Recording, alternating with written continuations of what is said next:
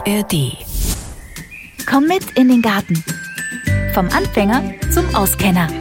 Der M D R Garten-Podcast.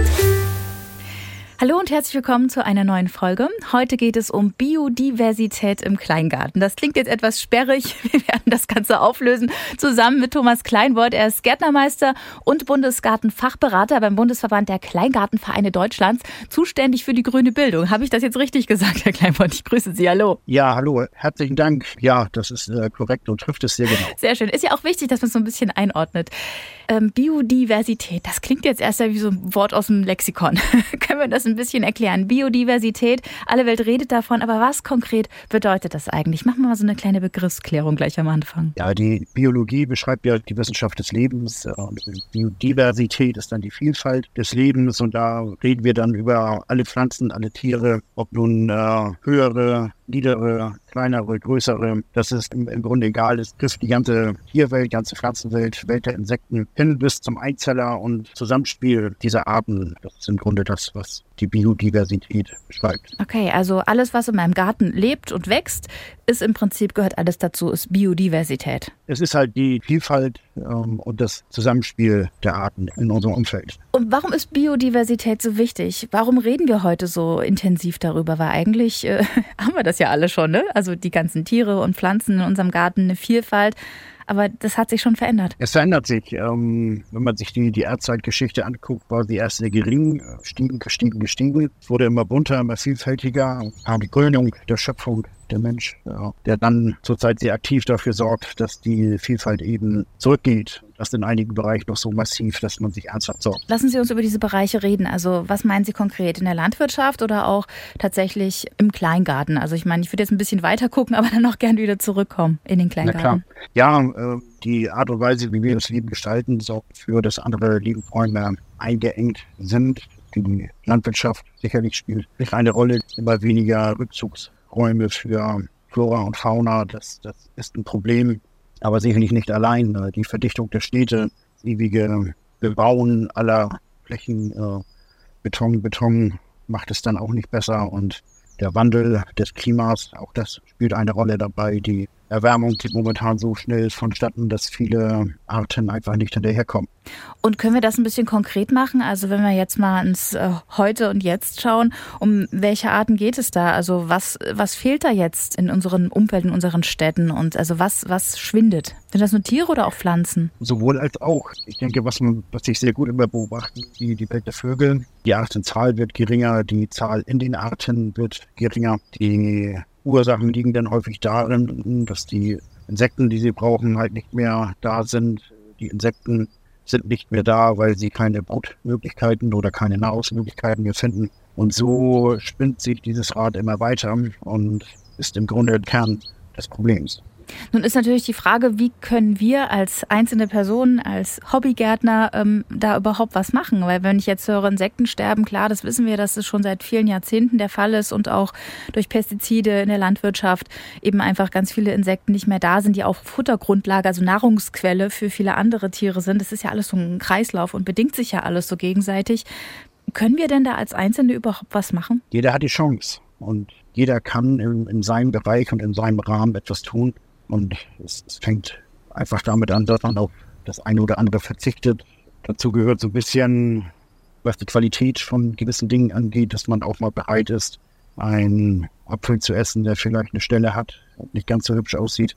Das wird ja vermieden durch Pflanzenschutzmitteleinsatz, wenn die Landwirte, der Obstbau ähm, vom Kunden die Bestätigung bekommt, dass er auch einen Apfel präsentieren darf, der nicht ganz so hübsch ist, dann wird er das tun und dann hat der Kunde die Wahl und die Möglichkeit, dort auch steuernd einzuwirken. Also auch da hat, hat jeder Einzelne die, die Möglichkeit, ein bisschen was dran zu tun. Aber aktiv ist es eben auch sehr gut möglich, sich einzubringen. Die Art und Weise, wie man sein Zuhause einrichtet, wie man speziell die Garten einrichtet, hilft dort enorm. Mhm.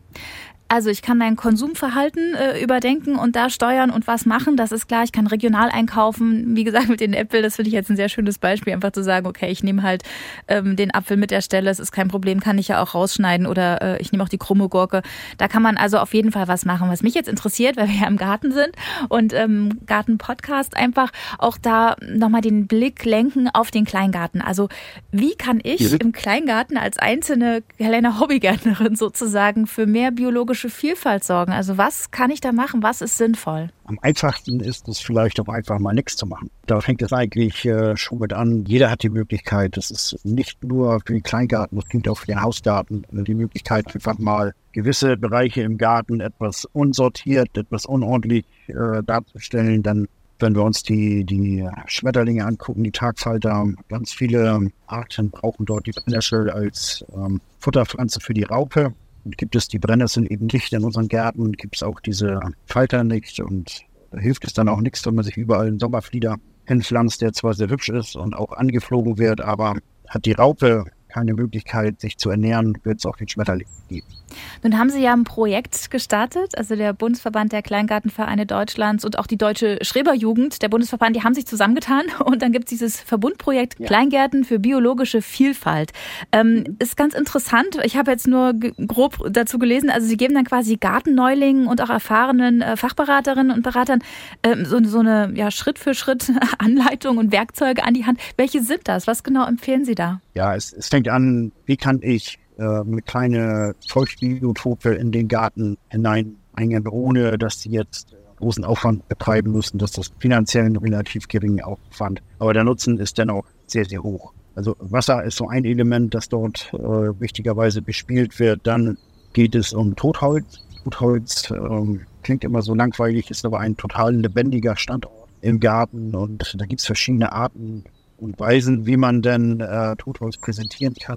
Form, liegende Form, dass man abgestorbene Äste von, von Obstgehölzen zum Beispiel halt einfach in der Form präsentiert, dass das Insekt nachher sehr spannend und, und interessant ist. Und da wird es zu diesen einzelnen Kleinsthabitaten einzelne Lehrfilme, Beispiele geben, Beschreibungen geben, wie man denn diese in seinem Garten ja, möglichst effektiv voll präsentieren kann. Mhm. Und wann äh, startet das Projekt und wie komme ich an die Videos? Ist das für jeden zugänglich? Das wird öffentlich sein, natürlich zugänglich äh, mit einer Newsletter-Funktion, dass man sich dann über die Fortschritte auch informieren kann. Aber wie gesagt, es ist noch sehr, sehr frisch und sehr jung. Dann beobachten wir das einfach weiter, würde ich vorschlagen. Ja. Aber lassen Sie uns nochmal über die wichtigen Sachen sprechen. Also Wasser im Garten, also ein Teich ist vielleicht gar nicht schlecht. Wer noch keinen hat, ja, könnte darüber nachdenken, sich vielleicht einen Teich im Garten zu etablieren. Ähm, das Wichtige ist eben, dass man der Natur den Besatz überlässt, dass man den Teich eben so gestaltet, dass die Übergangszonen zwischen Wasser und äh, Uferbereich die Möglichkeit auch bieten, dass Amphibien ein- und auch wieder raus kann. Das sind eben so, so wichtige Hinweise, denn die normale Teichwanne bietet sowas häufig nicht. Aber eine Teichwanne könnte ich schon nehmen dafür grundsätzlich? Wenn es eine gute ist und entsprechend gestaltet ist, dass diese Uferzone eben äh, so hergerichtet ist, dass dieser Übergang möglich ist, dann funktioniert auch die Teichwanne. Jetzt kann ich mir nur schwer vorstellen, wenn ich jetzt so einen Teich mit einer schön gestalteten Uferzone mir in meinen Garten bringe, woher wissen das denn die Molche, dass die da zu mir in den Garten kommen können? Wie kommen die denn zu mir, wenn ich nichts reinsetzen soll? Ja, da muss es irgendein Flurfunk geben. Es dauert in der Tat nicht lange, bis erst das Leben sich äh, ansiedelt. Aber sie müssen auch, die, die Amphibien müssen da auch irgendwie einen letzten Sinn für entwickeln, dass dort eine, eine Wasserstelle ist. Das wird dann besiedelt. Sehr schön. Also spricht sich irgendwie rum unter den Amphibien. Die kommen dann schon von alleine. Ja, in der Tat. Sehr gut. Also ein Teich wäre gut, eine Totholzecke oder wie auch immer Totholz mhm. im Garten wäre gut. Vielleicht auch so eine Benjeshecke macht ja auch oft Sinn, dass man einfach ja. was liegen lässt, dass sich Insekten darunter verkriechen können. Weil es ist schon so, so verstehe ich das zumindest, dass man den, wenn man den Garten immer so aufräumt, dass dann einfach kein Lebens Raum mehr ist. Das ja, viele Tiere überwintern ja in so Stängeln von Pflanzen oder in alten verblühten äh, Blütenresten und wenn man das dann alles so schnell wegsenzt, ähm, haben die ja auch kein Winterquartier mehr. Das heißt, über den Winter dann ruhig auch mal alles im Garten stehen lassen und erst im mhm. Frühjahr aufräumen. Und wann so? Also dann doch schon eher erst im März, oder? Wie ich eingangs sagte, also einfach mal nichts machen ist eine sehr, sehr bewährte Methode und dann einen Zeitraum wählen, diese Arbeit zu erledigen. Und das ist im Grunde, wenn, wenn der Winter endet und der Übergang zum Frühjahr kommt, die Pflanzen wieder neu austreiben wollen, dann kann man diese Trauben äh, zurückschneiden. Und wichtig ist, dass man die Halme dann eben nicht einschreddert, auf die Müllhalde bringt oder, oder sonstiges, sondern dass man das vielleicht bündelt und stehenderweise irgendwo präsentiert, weil in diesen Halmen natürlich das Leben weitergeht und die Insekten, die sich dort Eier abgelegt haben, wo Larven überwintern oder eben auch die Insekten, die über Winter dann dort ihren Winterschlaf abhalten, dass die dann die Chance haben, in ihrem Raum auch ihren Kreislauf zu beenden. Beenden, okay. Also ich kann für den Winterschlaf oder das Winterquartier für die Insekten sorgen. Was kann ich denn noch machen? Also Pflanzen wäre doch eigentlich noch ganz gut, dass man ähm, noch, welche Pflanzen würden Sie empfehlen? Also was gehört unbedingt in den Garten, damit ich die Biodiversität in meinem Kleingarten, also wirklich im Kleinen, was Großes bewirken kann? Was, was sind da so Ihre Top fünf, wo Sie sagen, also diese Pflanzen braucht man unbedingt im Garten? Ja, eine ne, ne Top fünf möchte ich eigentlich so in der Form gar nicht präsentieren, weil es doch ähm, regional auch sehr, sehr unterschiedlich ist oder sein kann. Grundsätzlich sollte man auf einige Dinge achten, dass man die Pflanzenarten so wählt, dass es durchblüht, dass wir wirklich sehr früh im Jahr schon erste Blüten haben, im Herbst, im Winter auch noch äh, Pollen und Nektar anbieten kann. Das, das wäre eigentlich so ein, ein Optimum. Dann ist es gut, wenn man Pflanzen wählt, die offene Blüten haben, nicht, nicht gefüllt. Also da sollte man drauf achten. Und dann wird ja immer das berühmte Wort heimisch verwendet, dass man heimische Arten äh, aussehen oder anpflanzen soll. Und äh, hier ist es eben wichtig, dass man, wenn man auch das heimische Insekt fördern möchte und nicht den zugewanderten Bananenfalter, ich weiß nicht, ich habe ihn hier noch nicht gesehen, aber wer weiß, wie lange es noch dauert, bis er kommt, dass wir dann auch tatsächlich die ja, passende Futterquelle anbieten. Und da ist es wichtig, drauf, drauf zu achten. Man soll auch mit niemandem schimpfen, der dann mal eine gefüllte Rose und eine gefüllte Dahlie hat. Wichtig ist, dass man auch die offenen hat. Okay, das ist auch immer so eine Sache, ne? Dass man das eine dann auch gleich so verteufelt. Ach, wenn du das nicht hast, ja, dann musst du das. Also äh, da wollen wir auch wegkommen von. Also nichts Belehrendes, ist alles nur eine Empfehlung und wer da seinen Teil beitragen möchte, kann das natürlich tun. Ich mache sowas, ich finde das total klasse und ähm, das Problem ist, was ich mich jetzt so frage, ich habe ja auch einen Kleingarten, ne? In der Kleingartenanlage, mhm, und man äh, steckt ja da so ein bisschen oder steht ein bisschen unter Druck, was die ähm, Kleingartenregeln angeht und das Kleingartengesetz, wenn man einfach schaut, ja, ich meine, diese Drittel-Drittel-Drittel-Regelung ist schon klar, da widerspricht sich das ja nicht. Aber die Ordnung an sich, ne, dieses ordentliche, aufgeräumte, so sehen ja eigentlich die meisten Kleingärten aus. Ich hatte es in der vergangenen Folge schon zum Thema Waldgarten, funktioniert tatsächlich auch im Kleingarten. Und ähm, ja. Biodiversität kann man auch im Kleingarten herstellen, wenn man nicht so ganz so aufräumt. Aber einen Widerspruch würden Sie da jetzt nicht sehen. Da sagen Sie, das äh, funktioniert zusammen, also mit dem Kleingartengesetz und den Regeln und wenn es da ein bisschen unaufgeräumter ist, oder? Geht das nicht? Wir haben ja uns zusammengeschlossen, um gemeinsam zu gärtnern. Wie man das letztendlich macht, ist jedem frei. Ja, eine Handvoll Grundregeln gibt es. Diese berühmte Drittelregelung besagt ja nur, dass man einen gewissen Teil äh, Obst und Gemüse anbauen soll. Und was man mit dem Rest macht, äh, steht einem ja frei. Wir haben viele Möglichkeiten für Insekten und Amphibien im Kleingarten etwas zu tun. Wir, wir haben es äh, angesprochen, Wasser, Totholz et cetera. All diese Dinge lassen sich in einem Kleingarten wunderbar präsentieren.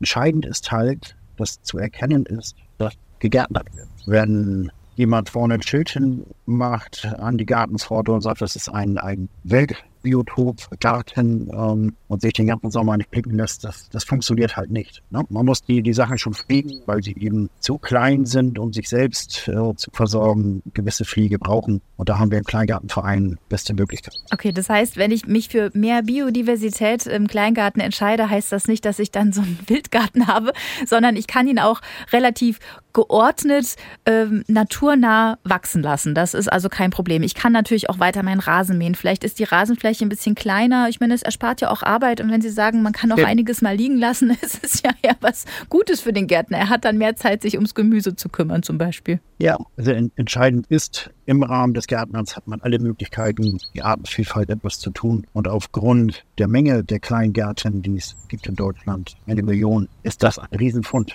Die umfassenden Funktionen der Kleingärten in einer Stadt sind äh, nahezu unbezahlbar, werden unbezahlbar heutzutage. Und der Erhalt der Artenvielfalt oder die Förderung der Vielfalt ist eins davon. Ich meine, man darf nicht vergessen, je mehr Grün in der Stadt, desto kühler ist sie dann auch, ne? Kühlt sich ja ab. Das ist eine kleine Klimaanlage, so ein ja, Kleingarten. Dieser, Verein, dieser so. hm. Verdunstungseffekt. Und dann gibt es auch wissenschaftliche Belege zwischen. Äh, und der Unterschied zu einem, einem Park oder einer normalen Grünfläche ist halt, dass im Kleingarten ja auch, äh, weil man sich eben kaum mal gewässert wird und die Verdunstungsrate dadurch sehr viel höher ist, Und dieser Effekt wird uns in der Zukunft noch ja, sehr wichtiger Nutzen sein. Und das Fazit dieser Folge, mehr Biodiversität in den Kleingarten bringen, ist überhaupt kein Problem.